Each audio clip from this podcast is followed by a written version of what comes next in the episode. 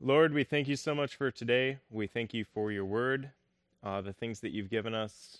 We thank you for your provision in all things, especially as we're looking at the promises that you've given us. We're, we're grateful for the work you did on the cross in our place. Your substitution in our place is the reason that we can have peace with you, the reason we can approach you boldly, and all of these things. We ask that you be with us as we're looking back into post tribulationalism that you give us discernment and that you help us to be humble as we're looking through a contrasting alternative viewpoint. We pray for this in Jesus' name. Amen. All right. Perfect. Okay, so we're getting back into what I would consider to be the contrasting views to what we believe. Now, just by way of reminder, we believe in a pre tribulational, pre we're pre-trib, pre-mill. We believe that Jesus is coming before the millennium, meaning that his coming is actually what sets off the millennium. He's the one who does that. But we also believe that way before that, at least 7 years prior to that, there's also a pre-tribulational rapture. So that's where we're coming from. So we believe this rapture has no event that needs to transpire before it's able to take place. We get this idea through what we call the doctrine of imminence or imminency. We see that through the New Testament. We've spent quite a bit of time, I don't want to say dodging, but we've, we've entertained quite a few objections. Because again, you don't truly understand your viewpoint until you're able to at least understand or entertain alternative ones. Now, that's not to say that you should entertain every argument that someone comes up with. Um, there, there are some thoughts that are best left unsaid, but there are also like legitimate concerns that people have because they just don't understand your perspective or they don't agree with your perspective. Now, I'm not saying I'm I'm trying. It's not an arrogant thing. It's not a oh, if you just understood more, knew more, you'd know that I was right. Right? It's not that kind of uh, arrogant assertion. But what it is, is there's a certain amount of biblical truth you need to understand in order to know any doctrine. There's a certain amount you need to understand in order to know the doctrine of eternal security. If you don't have the book of John and you have the book, or the book of James, you're going to come to a very different understanding of eternal security if you don't already have those promises that are made by Jesus to us in your mind. That's how you understand the book of James has more to do with fellowship and working as a Christian, working out the truth of being a Christian in light of what you know is true about yourself than it, di- than it does about how to be saved.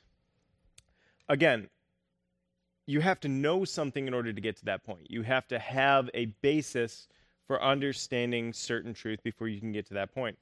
And we could emphasize this in a hundred different ways. Now, it's funny because Calvinists will make the same argument. You have to understand their their very telescoped, scanted view of the sovereignty of God in order to even recognize Calvinism as a line of thought. Okay, because you have to believe in a, a confused version of sovereignty that they're pushing into the Bible rather than something that you'd be gaining from the Bible. But again, that's that's a different subject. What I'm trying to get at is if you're trying to look at something like the rapture, again, having by my count about 6 uh, sorry, 5 valid viewpoints, 6 popular viewpoints. Um, and I hesitate to call them valid, but you have to keep in mind that in the church, this isn't always the focal point. I'm, and I'm talking about the, the universal church so the church around the globe. This isn't they don't wake up and think let's talk about the rapture today. Let's let's have a great discussion about this doctrine. This is what matters to me. A lot of them are more thinking about what they're going to eat. So that doesn't negate the importance of this doctrine though. And so you have to keep in mind there are people that have less knowledge accumulated going into a viewpoint that would actually culminate in what we would consider to be a pre tribulational rapture. So they're not quite there yet. So when we see these arguments, yeah, we could just say, oh, well, you're missing, you're saying watching, waiting, expecting argument, like the first one, which remember what that one was?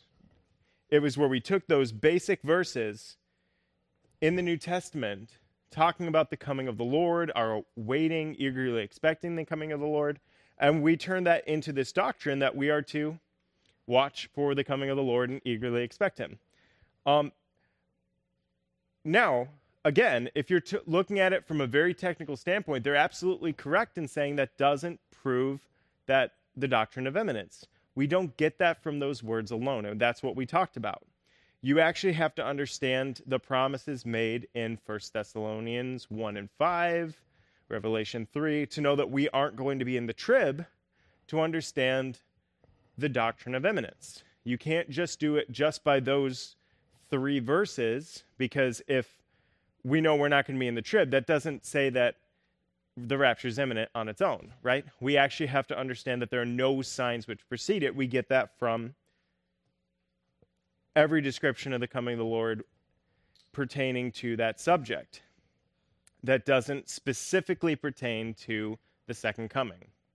Because there are verses that are excluded from this, talking about the coming of the Lord in the New Testament, which are talking about the second coming. So when we're looking at these viewpoints, we kind of have to keep in mind that there are going to be people that have a different framework than we do coming into this discussion. And so it's not we're not trying to be mean about it or anything, but what we are trying to do is we're trying to understand where they're coming from, where they're falling short in terms of their study, not so that we can be arrogant, not so that we can say, well, if you just went to Flushing Bible Church and spent all the time that we did studying this, you'd know that. Like, we're not trying to do that. What we are trying to do is we're trying to be able to be a resource to help people. That's part of the uh, part of the goal.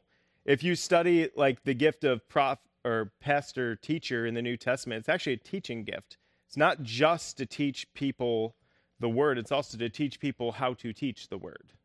So there is there's another aspect to it that people often miss. And so what do I mean by that? What I mean by that is we're supposed to all be teachers biblically, right? The work that Julia does at home while I'm at work teaching my kids is no more or less important than what I do here. So, just something to kind of keep in mind. We have to be a good resource and if we don't truly understand the biblical content that we're claiming to believe in, then how do we even know that biblical content is true? So, again, you don't truly know something until you're able to teach it.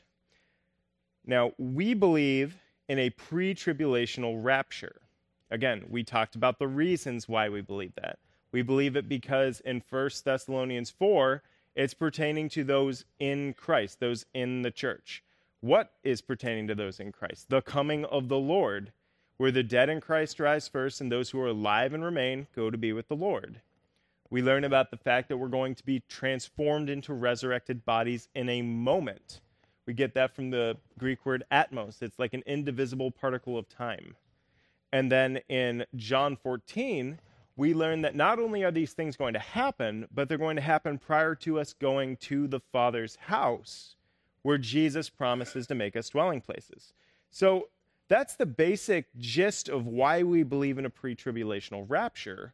If you compare that with uh, the fact that we know we have an end gate in sight, that we cannot be in the tribulational period. So we know it has to happen sometime before that. Now, there are people that would contest that understanding, largely because they have their own presuppositions that differ from ours. So, the first one that we've been looking at, we've already kind of dipped our toe in the in the water is the post tribulational rapture. Now, what is the post trib rapture? Let's see if we can summarize a few things about it.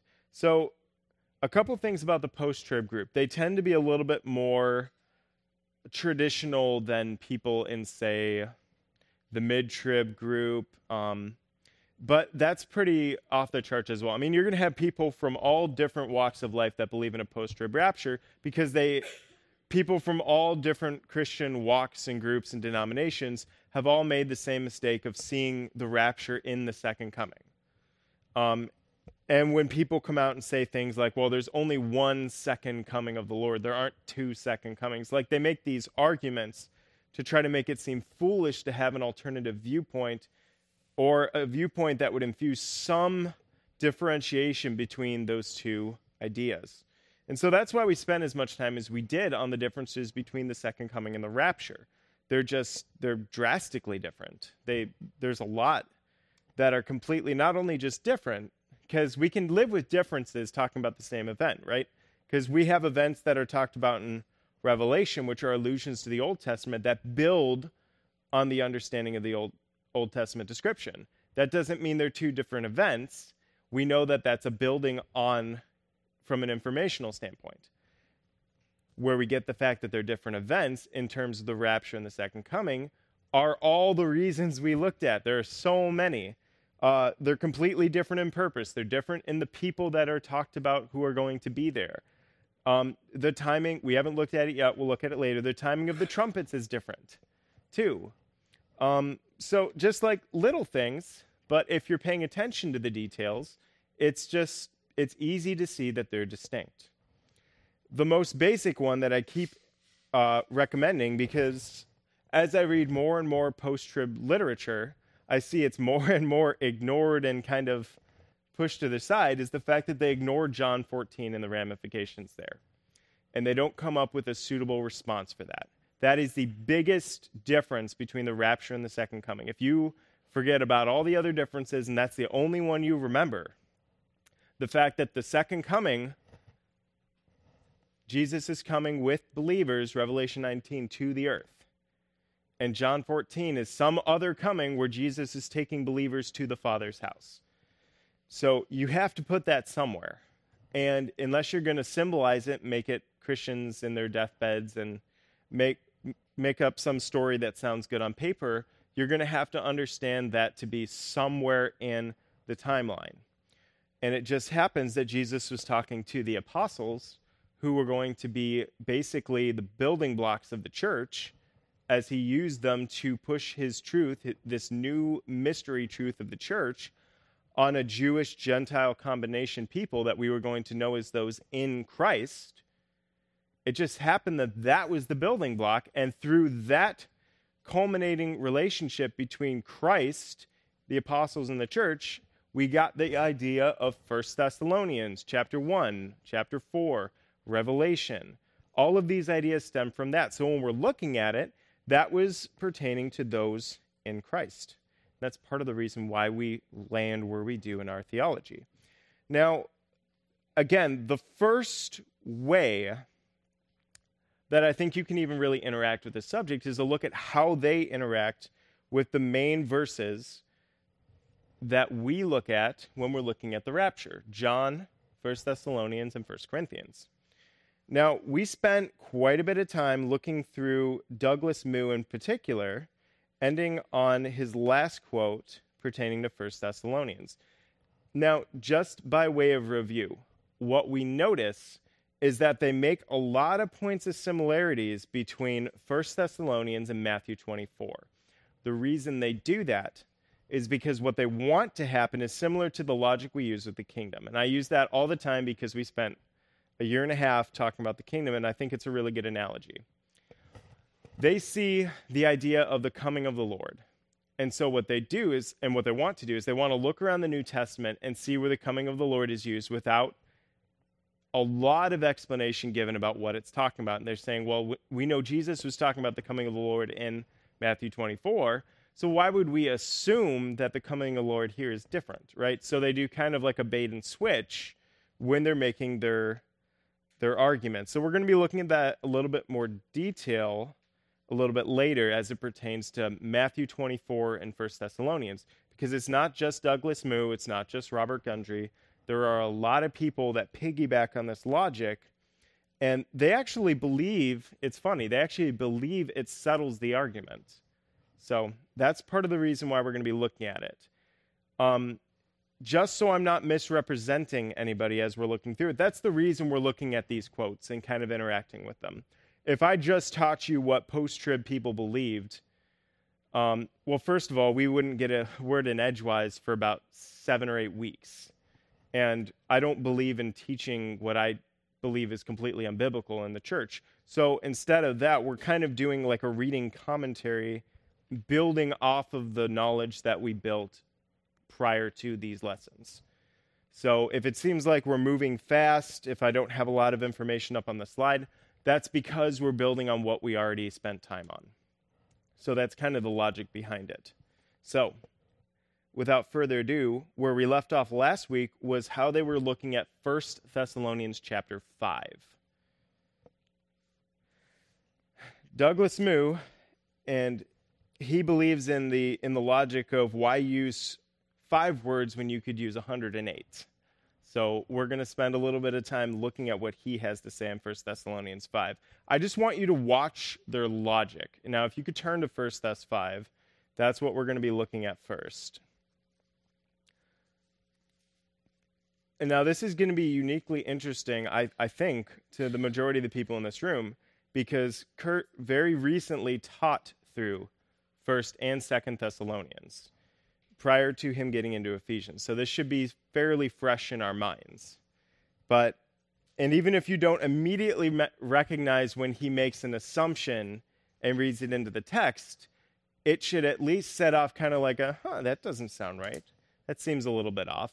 Like that should that should be the thought that goes in your mind as I'm reading his quote. And so I'm going to point it out, but just keep in mind if you notice something off, there, there's a reason for that.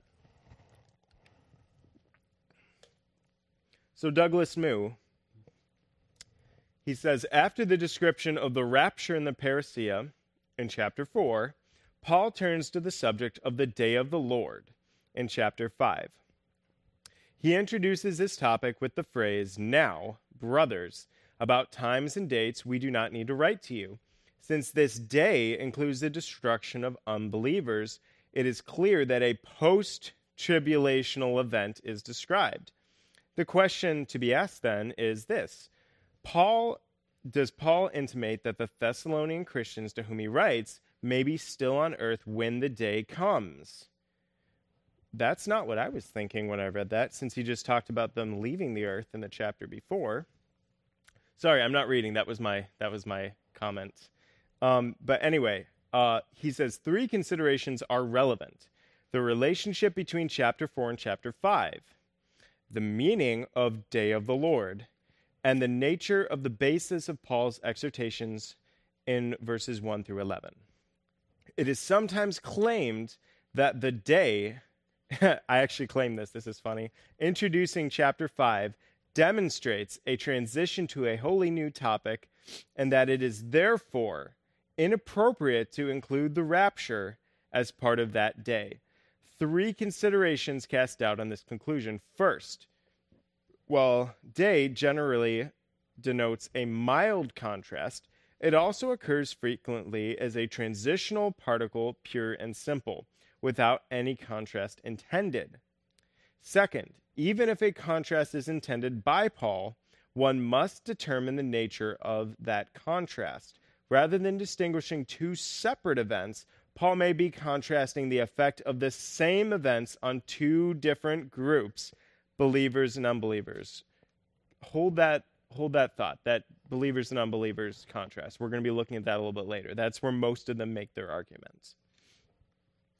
That being said, he says, third, observe how Paul speaks of times and dates in verse 1 without specifying the time or date of what. The omission of any specific event here could indicate that the previous topic is still in Paul's mind. Next, then, we must seek to determine what Paul includes in the day of the Lord. Can the rapture be part of that day? In the Old Testament, the day of the Lord, also that day, denotes a decisive intervention of God for judgment and deliverance. It can refer to a relatively near event to the final climactic event it is not always clear that the prophets clearly distinguished the two. Although the day is frequently de- de- described as one of judgment, deliverance for the people of God, is also often included. In the New Testament, the term is almost universally related to the end. So just kind of keep in mind that's like the scope of where they're going with their arguments. And they all do this. Mo- they don't take a different approach to 1 Thessalonians 5. And remember, we actually, and we, Kurt spent more time on it than I did, but when we summarized the purpose of First Thessalonians, when we went through this material, when we were looking at uh, ch- verse 9 as it pertained to imminence, we, without even looking at alternative viewpoints, just by looking at the Greek when we were going through this very short amount of First Thessalonians, we already noted that he was transitioning to a distinct but not entirely different subject. We understand that there's a distinction just in the grammar of the Greek construction. We didn't we didn't even have to go into a bunch of uh, mental gymnastics to get there. And so he's already arguing against the obvious meaning of the initial verse in his description before he even gives his opinion. So usually when people try to do that, it's it's an indication that they're going somewhere different than the native meaning of the text. So again, just kind of keep that in mind as we're looking at it. He carries on and he says from the great variety of expressions which are used in the New Testament, it is clear that there is no fixed terminology and that distinctions on that basis cannot be drawn. All agree that the final judgment is included. But is the tribulation period also part of the day of the Lord? Okay, so what did we talk about when we looked at the day of the Lord? We talked about quite a bit. What do we know? What's the biggest thing about the day of the Lord? It's not a technical term. Sometimes it refers to the interaction of Armageddon, where Jesus is coming with the saints. Sometimes it refers to the the day of the tribulational period because they look at it as what is a Jewish day? It kind of starts at night and then goes in transitions to day. It's a transitional period from a time of darkness and judgment and destruction to a day. Sometimes even the kingdom is the day portion of that. So, I mean, it's not a technical term, and what post trib people do, and you'll see this with every other viewpoint other than pre tribulationalism, which recognizes the non technical usage of the term, is they will all try to make it technical in a sense so that they can make what happens when Jesus comes distinct from the rest of the trib. Now, the reason I'm saying this in, t- in kind of a commentary fashion is because this is really where we're going with this study. We're trying to look at how they get to their conclusions. Um, the biggest way they do that is if they can make the majority of the tribulational period not wrath of God falling on believers. And this is going to be different from every other alternative viewpoint. Post tribulationalism believes that Christians are going through the tribulational period, uh, through the time of Jacob's distress. They believe that they are largely protected from God's wrath during that time. So, that being said, they try to make a very big differentiation between God's wrath, Satan's wrath, and the world's wrath through the entirety of it. Um, again, we, we like to highlight in Revelation chapter 6 with the seal judgments that Jesus himself is the lamb that is opening the seals that let the judgments fall on the earth. So again, you can you can read into it however you want to and we're going to see him do that here and more in the future. But just kind of keep in mind like when they try to I, I believe in parsing the Greek verbs and figuring out exactly what it means too. But they're not trying to do that. They're trying to almost tune the Bible like a violin to try to mean something different than what it actually means. And I know I can get a lot of hate for saying something like that, but just wa- watch them do it, is what I'm trying to say. Just keep an eye out for it. Um, we're not trying to teach an alternative viewpoint right now, we're trying to analyze it. There's, there's a difference. Uh, that being said, First, no reference to the eschatological day in the New Testament clearly includes a description of the tribulation. In fact, it is interesting that the only two occurrences in Revelation, chapter 6 and 16, refer to the final judgment brought through the parousia. Second, Malachi 4, verse 5, and, and Joel place what are generally agreed to be tribulational events before the day. Third, Paul seems to suggest in 2 Thessalonians 2 that the day cannot come certain until tribulational even event, or events transpire. While these points carry considerable weight, it must be said that the evidence, uh, the rapture, is not entirely clear. And it will, yeah, I think the rapture wasn't supposed to be there. Uh, that the evidence is not entirely clear. and it will be bet and it will be best not to base too much on the exclusion of the tribulation from that day. However, while there is some indication that the tribulation should not be regarded as an element of the day, it would seem that the resurrection of the saints is included. Five times in John's gospel, Jesus proclaims he will raise those who believe on him on the last day. And since the rapture occurs at the same time as the resurrection of believers, the rapture too must be part of that day. That that this is so I think some of the words got messed up when I printed this out. Um this finds confirmation in the fact that Paul frequently describes the day as an event to which believers in this life look forward. It is a day of redemption. Thus, in the New Testament, the day includes destruction of the ungodly at the parousia of Christ, along with the rapture and the resurrection of the righteous dead. That is, for Paul, as for the other New Testament writers, the day is a general denotation of the great future that draws with Christ's coming. The fact that the tribulation seems to not be a part of that day suggests that it precedes all those events, but it is not certain. So, what is he really suggesting? He's suggesting that, first of all, that there's going to be one resurrection. And you're going to see this with every post trib teacher that's out there, is if they can make what Daniel 12, verse 2 talks about as the resurrection of the righteous mean the exact same thing as this resurrection talked about in uh, 1 Thessalonians and 1 Corinthians 15, then they can say, well, we know the Daniel one's going to be at the end of the trib. So we know that the rapture has to happen at the end of the tribulational.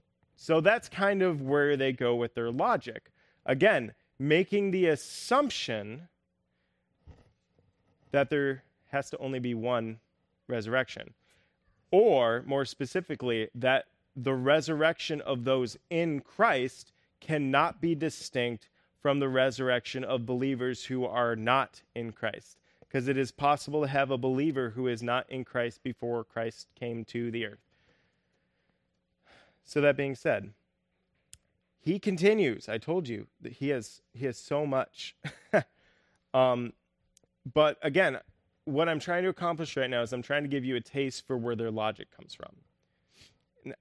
That does mean I'm going to be talking for about 40 minutes straight and just reading what other people say, but just keep in mind that's that's where the logic train starts.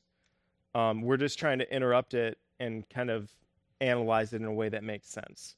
So he says what is certain is that believers cannot be excluded from involvement in the events of 1 Thessalonians 5 simply because the day of the Lord is the topic. We disagree. But he continues. And he says, In this passage, the emphasis is undoubtedly on judgment, which comes suddenly and certainly on those not expecting it. Does Paul suggest that the Thessalonian believers may have a relationship to this judgment? If so, this would constitute strong support for the post tribulational position because either one, believers will be alive during the tribulation, if this is the judgment Paul thinks of, or two, believers will be on earth when the post tribulational parousia occurs, if the judgment occurs then. Because notice that part. He doesn't know either. And you're going to see this with uh, post tribulationalism in general. They are very vehement or in terms of how they believe our position is false. But when they start presenting their opinion, they go to ambiguity. And you're going to see this a lot. Um, because even in the details they're pretty certain of, they're, they, they're still not certain. So, anyway, we're going to keep moving uh, because their basic exegesis of 1 Thessalonians 5 is wrong,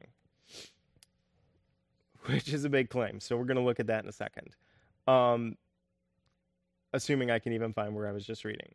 So, anyway, it says that the fact that people are saying peace and security does not mean that the tribulational period cannot be indicated. Such people were doing the same thing during Old Testament calamities, and Revelation 13 indicates a high degree of nor- normality by those following the beast. That Christians are associated with the day is the clear inference of verse 4.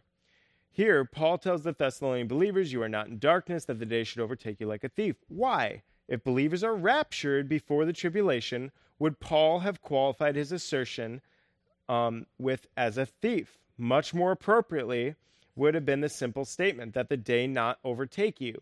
If you had a friend visiting from another country who was worried about becoming involved in a war you both knew would soon break out, and if you knew that he would, in fact, be safely out of the country before it started, you would um, assure him by telling him, Don't worry, this war, war won't affect you. Only if you knew he would be present during it would you say, Don't worry, this war, war will not affect you as the kind of the disaster it will be for the citizens of this country. It also doesn't say that. But in other words, uh, what Paul rather clearly suggests is that the day overtakes both believers and unbelievers, but only for the latter does it come as a thief unexpected and harmful. Um, so, is this talking about believers and unbelievers? Is that the topic of 1 Thessalonians chapter 5?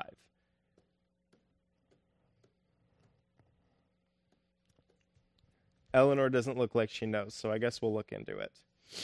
So, when it's talking, and we looked at this quite a bit, when it says, but we'll start in verse uh, verse three. It says, While they are saying peace and safety, then destruction will come upon them suddenly, like labor pains upon a woman with child, and they will not escape. But you, brethren, are not in darkness, that the day would overtake you like a thief. For you, okay, so now, now who's he addressing? The Thessalonians. For you are all sons of light and sons of day. We are not of night nor of darkness. So then, let us not sleep as others do, but let us be alert and sober. For those who sleep do their sleeping at night, and those who get drunk get drunk at night. But since we are of the day, let us be sober, having put on the breastplate of faith and love as a helmet in the hope of salvation. So, what when he's saying, so let us not sleep, what does that indicate to us? Well, first of all, keep in mind he's talking about aware or unaware. That's basically the, the gist of the argument he's making. Um, what that indicates to us is that we have the possibility of being asleep, being unaware. So, what is he saying? He's basically just saying to be aware. To, again, it's he's not addressing, he's not making a further elaboration of believers versus unbelievers. He's saying this is what you should be doing. This is what you might not be doing. So don't don't do the bad thing. Do the good thing. It's it's really simple.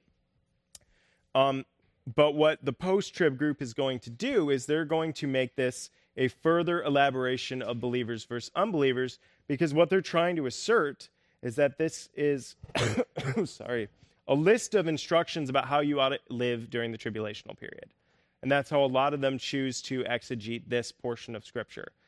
Um, if I had just let him talk for a little bit before interrupting that, um, what he would have said what might, may have made more logical sense but it's based off of the presupposition that he's still taking from verse 3 um, about these people whom destruction will come upon them suddenly, like labor pains upon a woman with child, and they will not escape. So he's really basing it off of that idea. And he's using that idea, that description of what's going to happen during the day of the Lord, and trying to use that as an argument to try to make it so Christians are involved in it. And so that's really the argument they try to make, but they're ignoring the basic, the general context of that particular verse. And so that's why we're taking a look at it, um, because I want you to see how they're doing it. So, that being said, we'll finish with this slide, and that's what we're going to have time for today this is it's taking so long just to look at what they what they believe on these verses. Um, but anyway, it says the second reason for thinking that 1 Thessalonians 5, Paul associates believers with the day in a setting after the tribulation has begun, is found in his close dependence on two gospel passages in which Jesus encourages watchfulness in view of the post tribulational parousia Matthew 24 and Luke 21. The parallels between the latter text and 1 Thessalonians 5 are particularly compelling. Both have as their subject the day, which it is warned will come as those who are unprepared and suddenly and unexpectedly, like a trap, and emphasize that there will be no escape. Both encourage believers to watch in light of the coming day. Both use the same verb and the same adjective and the latter is used only in those two places in biblical Greek. There is every reason for thinking that the same event is depicted in both. And in fact, strong indications that one is dependent on the other. But if Luke 21 encourage watchful, or encourages watchfulness in light of the post trib coming, um, as both Pentecost and Walvoord argue, there's every reason to think that 1 Thessalonians 5 does also. Finally, the logical connection between Paul's assertion in verses 4 through 5 and the following exhortations is also better explained if the Thessalonians are to experience the day. It is not Paul's point to encourage the believers to watch for the day so that they might escape it entirely.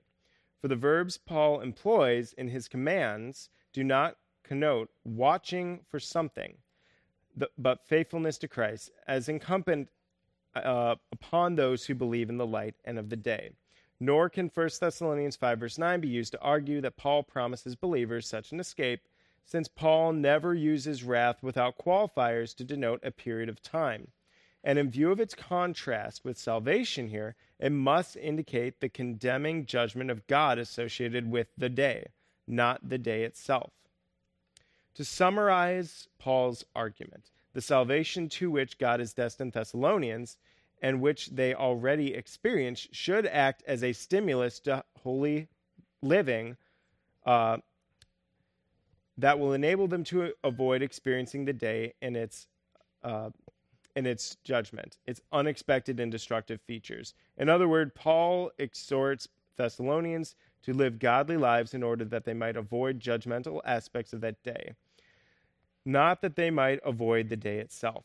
Whether this day includes the tribulation or, as it's more probable, the climactic return of Christ at the end of the trib, believers on earth are clearly involved in it, and only a post tribulational rapture allows for this. Finally, the interpretation provides a coherent explanation of the transition from chapter 4 to chapter 5, where, whereas Paul has comforted believers about that position of the dead at the parousia in chapter 4, he turns to exhort the living about their responsibilities in light of the parousia in chapter 5. So that's the basic logic train that he's on. Sorry, I have it on a very, very small window that I was having trouble reading all the words. So, anyway, uh, that's the basis for it. So, that's where they get their ideas about this particular chapter. And they believe it's compelling evidence that would suggest that Jesus comes after the tribulational period for the Christians. But granted, what did they mess up just in that discussion? Well, first of all, they're misidentifying the believers in Matthew 24 because they have to do that in order to tie it to 1 Thessalonians chapter 5. Who were the believers talked about in Matthew 24? The tribulation Jews, the remnant, the Jewish remnant through which the kingdom is going to be coming.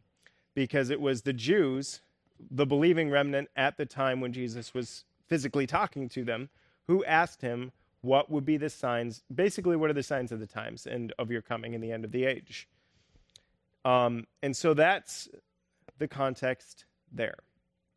The context here in 1 Thessalonians chapter 5 is not giving us that same discussion. It's not giving us a discussion about running for the hills and being uh, protected by the Lord, um, w- which we're going to get into later too, because they actually pull from Isaiah 26 a lot of promises given to, you guessed it, Jews in the tribulational period, where God is going to basically protect them because now, not all of them, we know that through Ezekiel, that two thirds of them are actually going to perish, which you're actually going to run into people. I think it's even uh, John MacArthur, who is very much on our side on this particular subject, even suggests that Jews are going to be completely protected through the tribulational period um, in a few interviews. So again, people are going to mess up a lot of those ideas. Like as you're as you're looking into that, just kind of keep in mind, like as they're looking at this context, just how much they've read into it, because it doesn't really say any of that. Um, that's the biggest thing. And when I kind of agree in theory, with his exegesis of verse 9, where he's saying that it's to encourage watchfulness, that was the whole purpose of us looking at imminence. That's the whole purpose. When he says that we are to be watching, we're to be sober, we're to be focusing. And then he says, For God has not destined us for wrath, but for obtaining salvation through our Lord Jesus Christ, who died for us, so that whether we are awake or asleep, oh, wait a second, there it is. It is talking about Christians both times. Oh, man. Eh, sorry, a little sarcastic, but he says, We will live together with him, whether we are awake or asleep.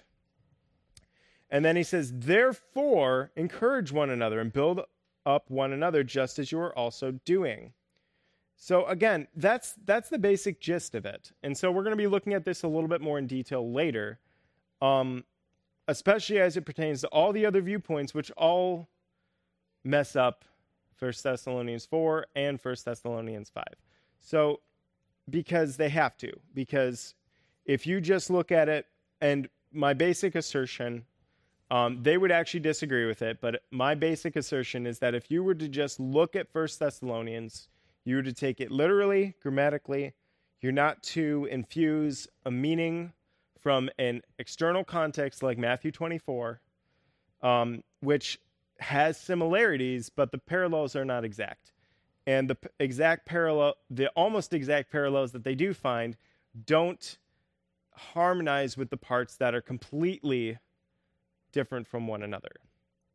That if you just look at this context, you'll come to this idea that 1 Thessalonians 4 talks about the coming of the Lord, answers the question the Thessalonians had about the dead in Christ, the fact that they're going to partake in the rapture. And then 1 Thessalonians 5 addresses the day of the Lord. But what does he say? You have no need of anything to be written to you, for you yourselves know full well that the day of the Lord will come just like a thief in the night.